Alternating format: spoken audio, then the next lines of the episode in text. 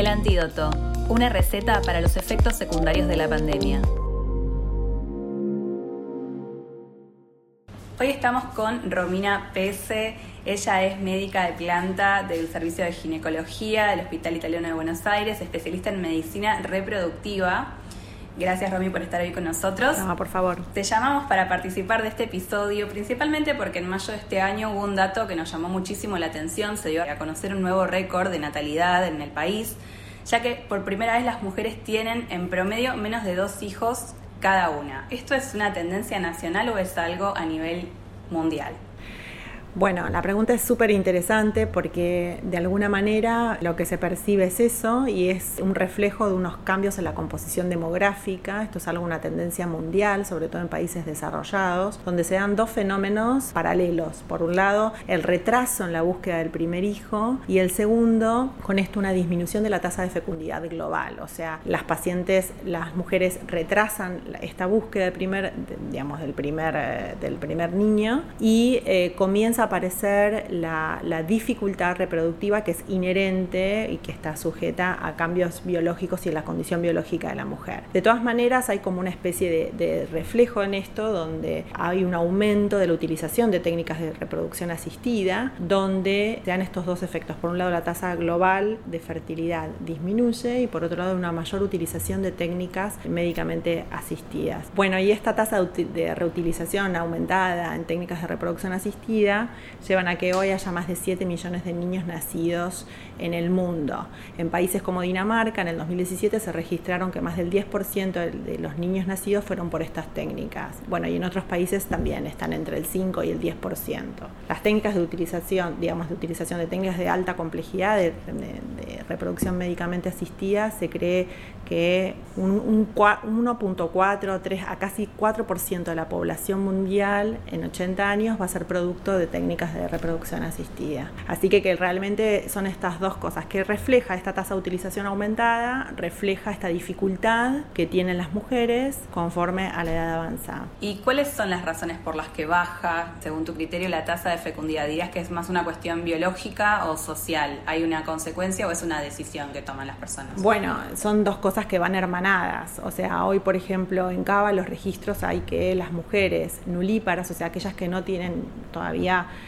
nacidos y que tienen su primer hijo está alrededor del 40%. O sea, a las mujeres y, la gran mayoría de las pacientes nulíparas tienen su hijo después de los 30, inclusive después de los 35 años, 40 años. Y esta búsqueda retrasada de la maternidad de la, del primer hijo, digamos, está en relación con esta dificultad que va apareciendo con la edad y la necesidad de asistirse por técnicas de reproducción. Y esto refleja un poco los cambios de comportamiento de la sociedad, o sea, la mujer hoy es mucho más independiente en sus decisiones, es una, es una paciente que, que una mujer que quizás ya primero quiere o terminar de estudiar o terminar de cumplir ciertas, no sé, situaciones expectativas, expectativas personales, laborales y demás y hacen que este, digamos que cuando realmente les llega el deseo y quieren planificarlo, se encuentran en una edad donde no se acompaña. Así que yo creo que, que sí, digamos que estas cuestiones se dan de la mano, ¿no? La pandemia, el aislamiento, los cambios en la dinámica de todos los hogares, del trabajo, nos hicieron replantearnos mucho sobre las formas de vivir los roles y especialmente especialmente sobre el lugar que tenemos las mujeres. Eh, muchas mujeres vieron la posibilidad de embarazo justamente por no tener que ir a trabajar de manera presencial y otras el deseo de postergarlo hasta volver un poco a esta cierta normalidad. ¿Vos crees que aumentó o disminuyó la tendencia? ¿Qué se pudo observar en el consultorio relacionado a la pandemia? Bueno, lo, que es algo eh, muy interesante lo que nosotros observamos. Por un lado, hay una reducción en el número de partos, por lo menos registrados, y por otro lado, las pacientes que consultan, consultaban para evaluar estrategias de preservación de fertilidad, que esto refleja la postergación o la planificación a futuro de una maternidad que hoy no están tomando, digamos que no deciden. Entonces, eh, eso sí es algo que se vio muy significativamente durante la pandemia y creo que tiene distintas dimensiones como de análisis. Uno puede ser porque fue todo muy nuevo, no se sabía, no había una recomendación directa, la verdad que la gente no recomendaba al inicio ni embarazarse ni dejar de hacerlo, había poca información disponible, todavía no estaban las vacunas, no se sabía cómo manejarse, entonces eh, al principio fueron eh, muy cautelosos a la hora de,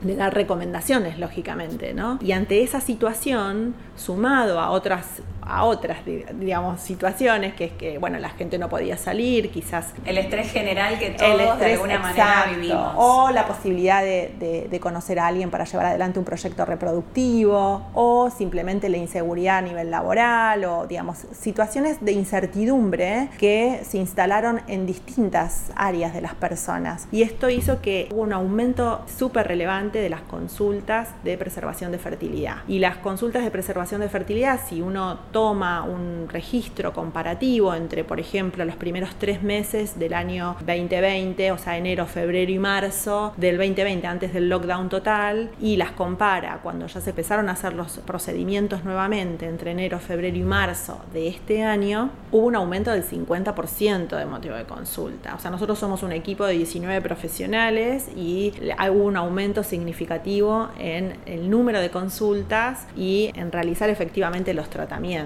Se manejan registros indirectos y directos de consultas, pero no sé, se emiten casi 10 presupuestos diarios vinculados a esto. Esto hizo que hubo un aumento relativo del número de procedimientos de alta complejidad totales a expensas de un aumento de esta proporción de grupos de pacientes. O sea que yo creo que la pandemia, frente a este gran marco de incertidumbre, lo que hizo es que las pacientes informadas puedan programar y planificar esta situación. O sea, frente a la incertidumbre vimos que la respuesta fue, bueno, no es que se quedaron quietas, busquemos estrategias para poder llevarlo adelante, claro. Perfecto. ¿Y el COVID-19 pudo o puede afectar alguno de estos tratamientos? Porque se habló mucho sobre la vacunación de mujeres que están o en la búsqueda o que ya estaban embarazadas. Sabemos que esto cambia constantemente, pero que hay algunas vacunas que podés colocarte dependiendo del trimestre. En algún momento se recomendaban las vacunas, en otro momento no. Hoy, agosto 2021, ¿cuál es la tendencia y cuál es el mensaje principal para alguien que está en un proceso de búsqueda o embarazo reciente? Bueno, la última eh, creo que es como el cierre es vacúnense.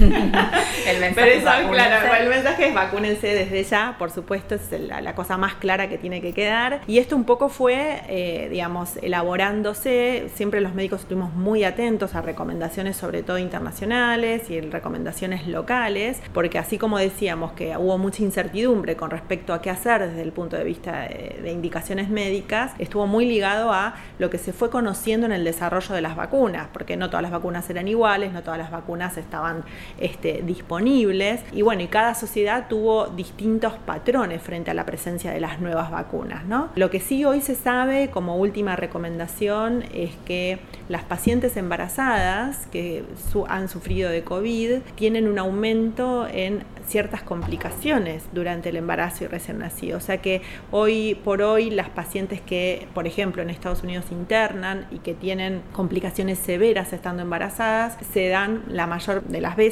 porque no tienen el esquema de vacunación completa o son antivacunas o que no tienen vacunación o están sufriendo actualmente el tema de las variantes, de, las distintas variantes como la variante Delta. Lo que sí se sabe de las vacunas hoy es que la misma vacuna, que es el ARN mensajero, las que están compuestas por este este, subtipo no pasa a, través de la placenta. Sin embargo, toda la inmunidad que genera la presencia de la vacuna sobre el musculito acá, el donde se le da, sí logran pasar la placenta y eso tiene un efecto protector no solo a la madre, sino también al chico. La vacunación no trae dificultades de esterilidad para las pacientes, o sea que eso es algo también importante para aclarar, ni tampoco tiene algún efecto inmunológico sobre la placenta, ni promueve el aumento de abortos, ni nada por el estilo. Así que hoy la recomendación amplia es que en todos los, digamos, la paciente logre estar inmunizada, se vacune y lo haga cuando pueda, cuando le toque, pero que esto no sea un impedimento, que les va mejor a las que que llegan a un embarazo vacunadas que a las que no. Sabemos que vos estás especializada en genética y en medicina reproductiva, sin meternos en temas muy técnicos para que todos los oyentes puedan entender de qué hablamos, pero queríamos consultarte si este tipo de tratamientos de fertilidad asistida nos permiten tomar ciertas decisiones en cuanto a las características del hijo por venir. Oh, es bueno, apasionante, chicas. Me dijeron que tenía poco tiempo. no, bueno, la, para ser concretos, hoy la, digamos, la medicina reproductiva es una, como siempre yo defino, es como una interfase perfecta entre el desarrollo tecnológico, la necesidad clínica y la aplicación de eso. Nosotros trabajamos codo a codo con el laboratorio y con biólogos, sobre todo, y embriólogos clínicos. Y hoy por hoy hay, se ha avanzado muchísimo y hoy eh, se hay como toda una, una corriente interesantísima y, digamos, una de las aplicaciones de reproducción asistida que tiene un aspecto preventivo. Y el aspecto preventivo tiene que ver con esto, con la posibilidad de estudiar el embrión antes de ser transferido y de que esto implante. Esto existía en el diagnóstico prenatal, en el, en el embarazo temprano, pero como que se fueron corriendo los tiempos hasta momentos antes de la misma concepción. Y hoy hay estudios genéticos que permiten determinar si hay presencias o no de alteraciones vinculadas a la carga cromosómica, que son las aneuploidías, y esto de alguna manera nosotros o el paciente que está en una situación de riesgo lo puede prever o lo puede solicitar, o lo puede ver antes de que el embrión sea transferido. Y por otro lado, hay eh, estudios muy parecidos, pero que no son exactamente lo mismo, que tiene que ver con poder saber si ese embrión posee alguna aportación de alguna enfermedad por parte de los padres. Se estudian a los padres y eventualmente, se, según la patología, se puede estudiar al embrión antes de ser transferido. Eso abre un campo enorme y siempre hay que, digamos, siempre el lineamiento tiene que ver con reducir el riesgo de una pareja que tiene un riesgo determinado. No es digamos, la cosa más eugenésica, por decirlo así, de mejoramiento de la especie ni nada. Uno no está lo, superficial que tiene que ver por ahí con lo físico que una vez piensa, sino con, con prevenir enfermedades. Exactamente, exactamente. Entonces, hoy por hoy uno sabe que hay algún grupo, sobre todo las pacientes de mayor edad, tiene un aumento significativo de riesgo de aneuploidías, que son estas patologías que están relacionadas a la carga de cromosomas, y uno previamente sabiendo que el riesgo es mayor en este subgrupo de pacientes, puede testear estos embriones antes de que se transfieran. Y eso, bueno, es, es, muy importante también. Me quedó en el tintero consultarte si los tratamientos son eh, de fácil acceso, si están disponibles en el sistema público, si únicamente uno puede acceder, si tiene acceso a la salud privada. ¿Cuál es la situación actual? Bueno, en líneas generales, los tratamientos de reproducción para aquellas pacientes que tienen una dificultad reproductiva concreta, que sufren de infertilidad o de esterilidad, son cubiertos por la ley play. Digamos, la, ley que fue realizada primero en provincia y después en capital a partir del 2013 hace que sean cubiertas por las obras sociales o las prepagas. Hay tratamientos en donde esto queda exento, que tiene que ver con la decisión de postergar la maternidad, porque acá no se interpreta que es, la paciente la que tiene una, digamos, una dificultad para lograr el embarazo y que activamente está buscando, sino que es de algún modo visto como algo electivo, donde uno puede decidir como una autonomía reproductiva, por decirlo así, cuando ser madre. En ese caso no los cubren los tratamientos las obras sociales y dejan los recursos para asistir a los pacientes que necesiten y que estén cursando distintos grados de esterilidad. Me dijiste lo del sistema público. Sí. Bueno, eh, eso es algo que todavía se está, se está tratando de desarrollar, pero hay pocos lugares eh, del sistema público que cuentan con la tecnología. Digamos, pensemos que esto requiere de una tecnología y de un equipamiento que no siempre está muy sofisticado, que no siempre está disponible en lugares públicos. Otro tema que cada vez se va visibilizando más es eh, la comunidad LGBT, tanto en los medios como en las leyes, y de a poco va ganando más espacios y más derechos. Queremos saber si actualmente hay más consultas de parte del colectivo en lo que respecta a la reproducción y la fertilidad. Sí, sí, por suerte, porque la verdad que es algo que también todos los médicos nos tuvimos que... que Ayornar.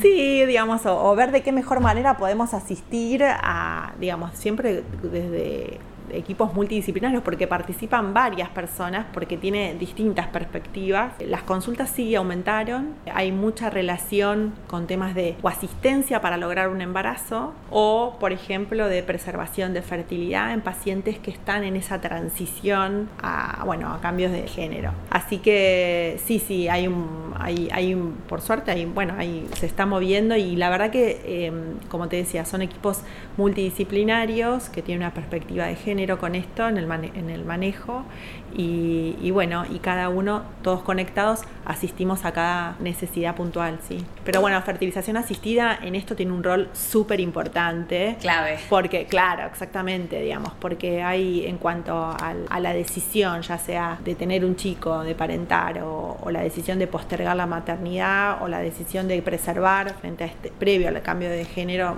es, clave todo lo disponible en reproducción asistida. Sí, y qué importante si uno tiene curiosidad o siente el, deseo en algún momento o que se le viene poder consultarle al profesional, ¿no? Para informarse sobre estos temas. Y de hecho, por ejemplo, hay, hay nosotros en, ginecología atendemos a pacientes después de los 18, pero estas consultas también se dan antes. Así que, como te decía, es algo que es muy individualizado, pero que no, no depende de un solo lugar, sino también de de otros equipos. Por último, queremos saber si yo soy paciente o familiar y estoy interesada en saber más sobre estos temas, dónde puedo consultar o mismo si nos está escuchando algún profesional de la salud, qué opciones tiene de formación o actualización en estos temas, dónde te podemos encontrar. bueno, eh, bueno, hay cosas más grandes y hay cosas más, más, este, más chicas.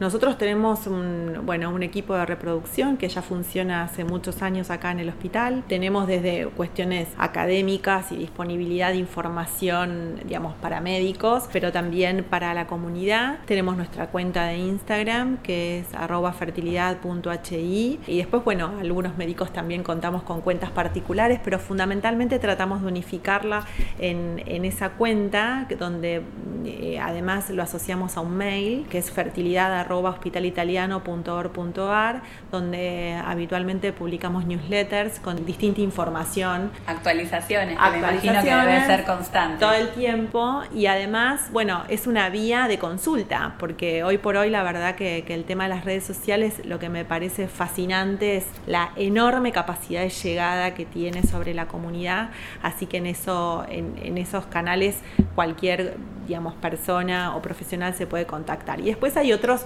otras situaciones más formales, o sea, nosotros en Argentina contamos con una sociedad argentina de medicina reproductiva, yo soy parte del, de, la comisión directiva. Y ahí depende el profesional, puede acceder a distintos cursos de capacitación y demás, ¿no? Por eso te digo, hay una, hay una sociedad que nos rige en la práctica y después dentro del hospital, bueno, estos son los canales de comunicación y bueno, tenemos reuniones, por ejemplo, si hay algún médico que quiere, pero tenemos reuniones todas las semanas, tenemos ateneos bibliográficos, discusión de casos y bueno, y obviamente facilidad para poder enviar cualquier tipo de consulta o material de lectura si están interesados, por supuesto. Bueno, ya saben entonces cómo acceder a este equipo y también el contacto con vos para quienes estén interesados, nos estén escuchando. Muchas gracias, Romy, por tu tiempo. No, por favor, gracias a ustedes, chicas. Si te gustó este episodio, seguinos para no perderte el próximo antídoto.